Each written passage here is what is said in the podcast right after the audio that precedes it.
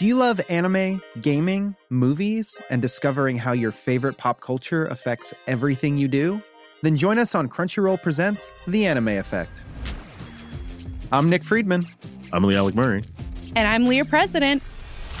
Every week, you can listen in while we break down the latest pop culture news and dish on what new releases we can't get enough of. Whether you love movies, I'm going to tell you all about the uh, hopeful 4K re release of Tron Legacy that happens.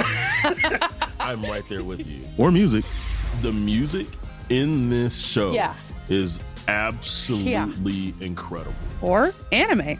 And under this mask is another mask. you can discover your new favorites right here on The Anime Effect. Listen every Friday wherever you get your podcast and watch full video episodes on Crunchyroll or on the Crunchyroll YouTube channel.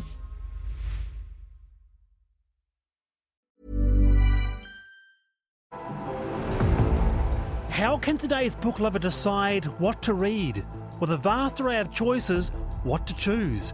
Professor Jim Flynn is a world renowned expert on intelligence and IQ and believes that reading gives you a deeper understanding of the world.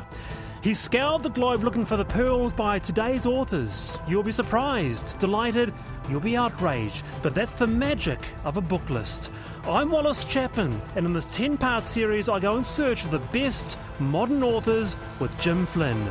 Welcome to the new Torchlight List. This episode going to Africa as part of the new Torchlight list, and one of my favourite authors uh, of all time, Professor Flynn, J.M. Coetzee. Now, he's a South African novelist, essayist, linguist, translator, and recipient of the 2003 Nobel Prize in Literature.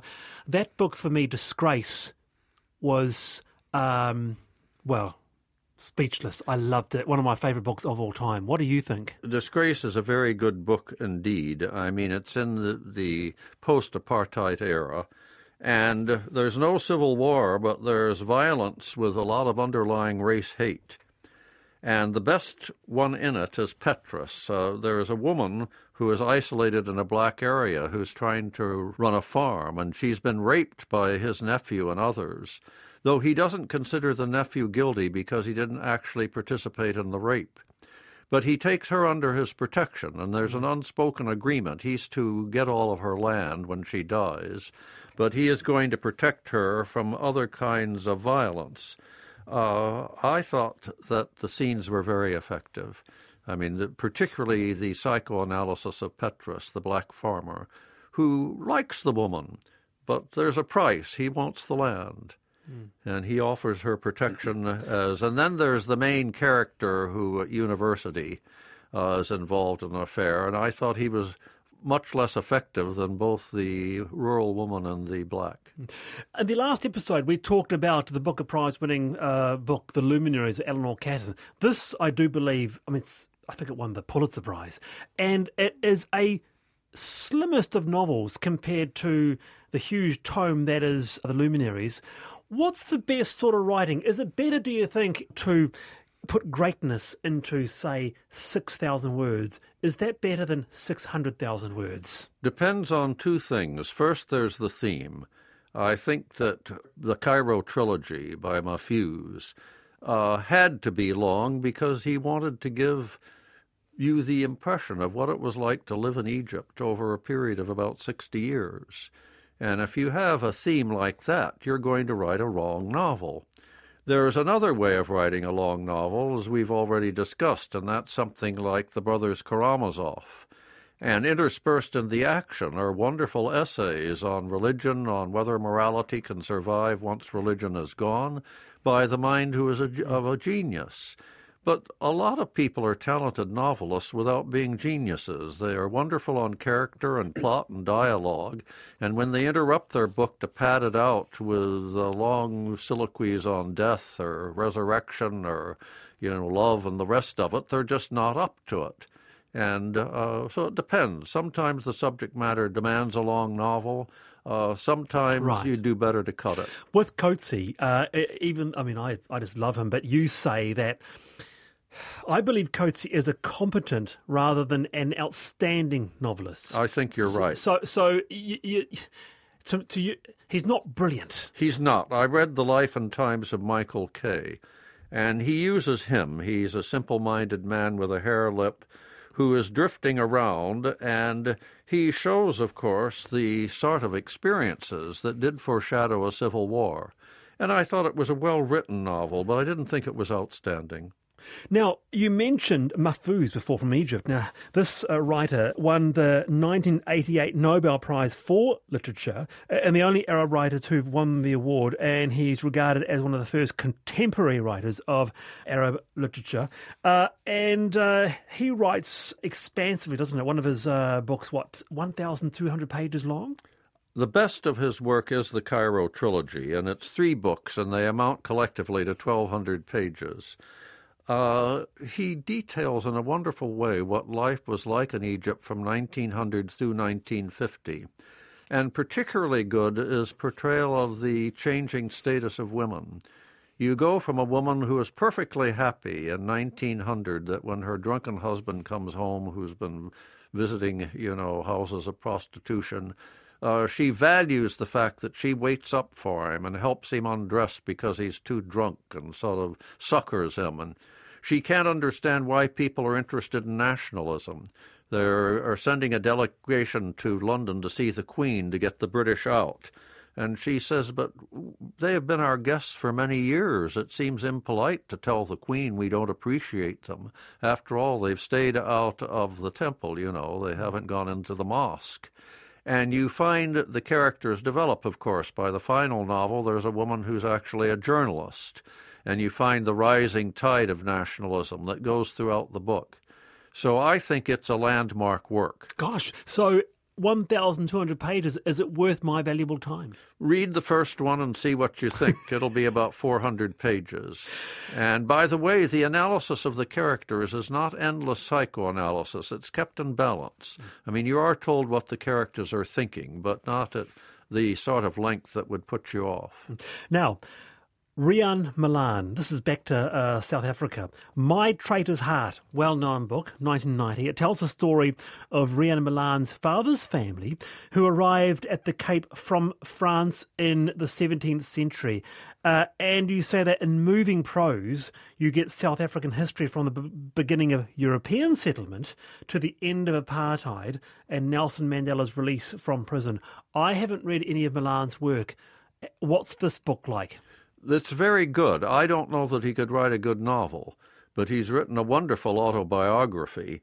And uh, he, his traitor's heart is that he thinks entirely benevolently of blacks, but is convinced that the society is so full of violence that he dreads what has happened. That is, the end of apartheid, he fears will release in African society all the violence that's pent up there. And it's not just that blacks have been treated so horribly. He says, We did not learn to love before they learned to hate. But again, he's appalled by the violence between blacks. That right after apartheid fell, the Zulus massacred 46 people of the African National Congress, and the ANC leader was assassinated, and Zulus fight with each other essentially just for pleasure. And uh, he recounts an incident where a black goes on a train to rob, and the, the train is entirely full of blacks. And his technique is he uses a bicycle spoke and drives it through a guy's thigh to fix him to the bench so he can rob him at leisure. Uh, Naipaul called it one of the best books on Africa he had ever read. Now, uh, an omission. Uh, no black writers from South Africa. I didn't find. So why was that? I found people suggesting plenty of black writers from elsewhere. On the Torchlight list, I cover some wonderful black writers in Nigeria. No one suggested a South African black writer that they said they'd enjoyed. Now, I'm sure they're there. And just touching briefly, because uh, one of my favourite writers uh, is Nigerian, Chimamanda Ngozi Adichie. Yes. Half of a Yellow Sun. Can I recommend that? Oh, definitely. It's covered in the Torchlight list. Right. There's one wonderful thing in it, by the way, and you might wonder why Nigeria fell so quickly to the Christian missionaries. And it was because their traditional culture had no place for men that weren't macho. And they, ah. a woman who had twins, the twins had to be killed. They were devilish. And when the Christians came in, they said everyone is worthwhile on the side of God. You don't have to be macho. You can keep your twins. And it wasn't force of arms. That is, Christianity actually gave many people in Igbo society a feeling of dignity. Now, into Somalia, we're talking about uh, African novels this podcast and this episode. Now, Somalia, Ayaan Hirsi Ali, uh, a Somali born Dutch American activist, author, and former Dutch politician. And she's a leading opponent of female genital mutilation and calls for a reformation of Islam. She's a feminist, an atheist. I have yet to read any of Hirsi Ali's work. Well, I Tell would us. certainly read Infidel My Life, which is about first she was subjected to female circumcision. And if, 2006. yes, and if you think that everyone in, uh, among African women is happy and reconciled to their lot, you'll find that she wasn't. She was particularly shocked that when she became literate, she read the Koran, and she found that much of what was objectionable was actually in there holy war, child marriage, the husband's right to beat the wife if she denied him sex. He could even have sex on the back of a camel.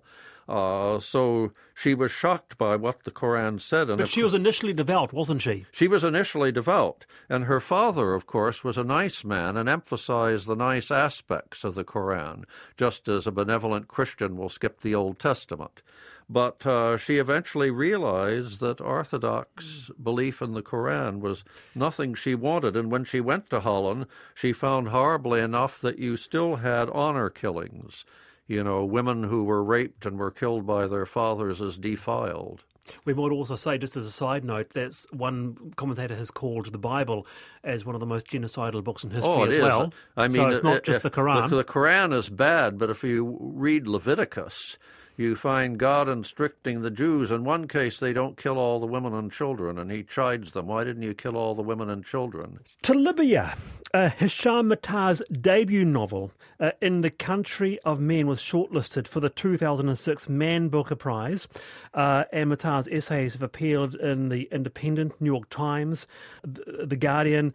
Quite a star. He currently lives in London. Tell us about this author. Well, he's very good. I thought Anatomy of a Disappearance was better than In the Country Oh. of Men. Anatomy of Disappearance, I thought, was less sentimental than In the Country of Men. But again, he's an antidote to the notion of women happy with their lot. I mean, one of the women is married at 14, and the reason she's married at 14 was that someone saw her sitting across from a, a man at a table in a public place. And so she has to marry him, and she's very lucky because if she hadn't been a virgin, her father would have had to have killed her. And, uh, you, you know, You give a- this- an excellent portrayal.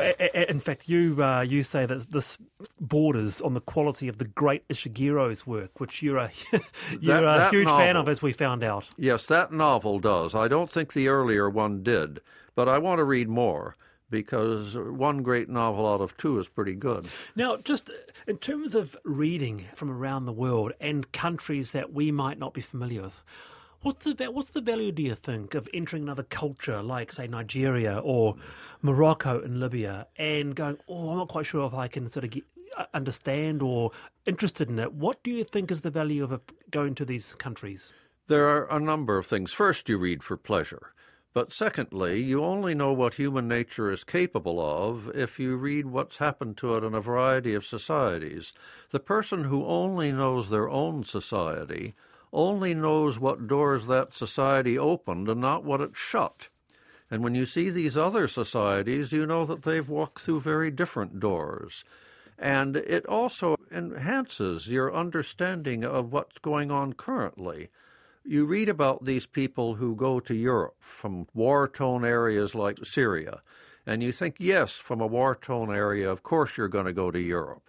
And then you read a novel uh, by Jelloun from Morocco, and the Moroccan men with degrees, there's no prospect of employment. They sit at tables all day and live on whatever pittance their female relatives give them who are dying of work in factories. Back and they'll do anything to get to Spain. One of them hitches up with a gay man, even though he isn't gay. a woman goes over as an au pair and is, you know, willing to be ill-treated endlessly. A deeper understanding. It gives uh, you a deeper understanding. Now, next episode, uh, we have the books of Asia and the Middle East, and a book that has been hailed as the best literary work to emerge from Iran. Is it any good, Jim? No, it's awful. The new Torchlight List with Professor Jim Flynn, scouring the globe looking for the pearls by today's authors. With me, Wallace Chapman.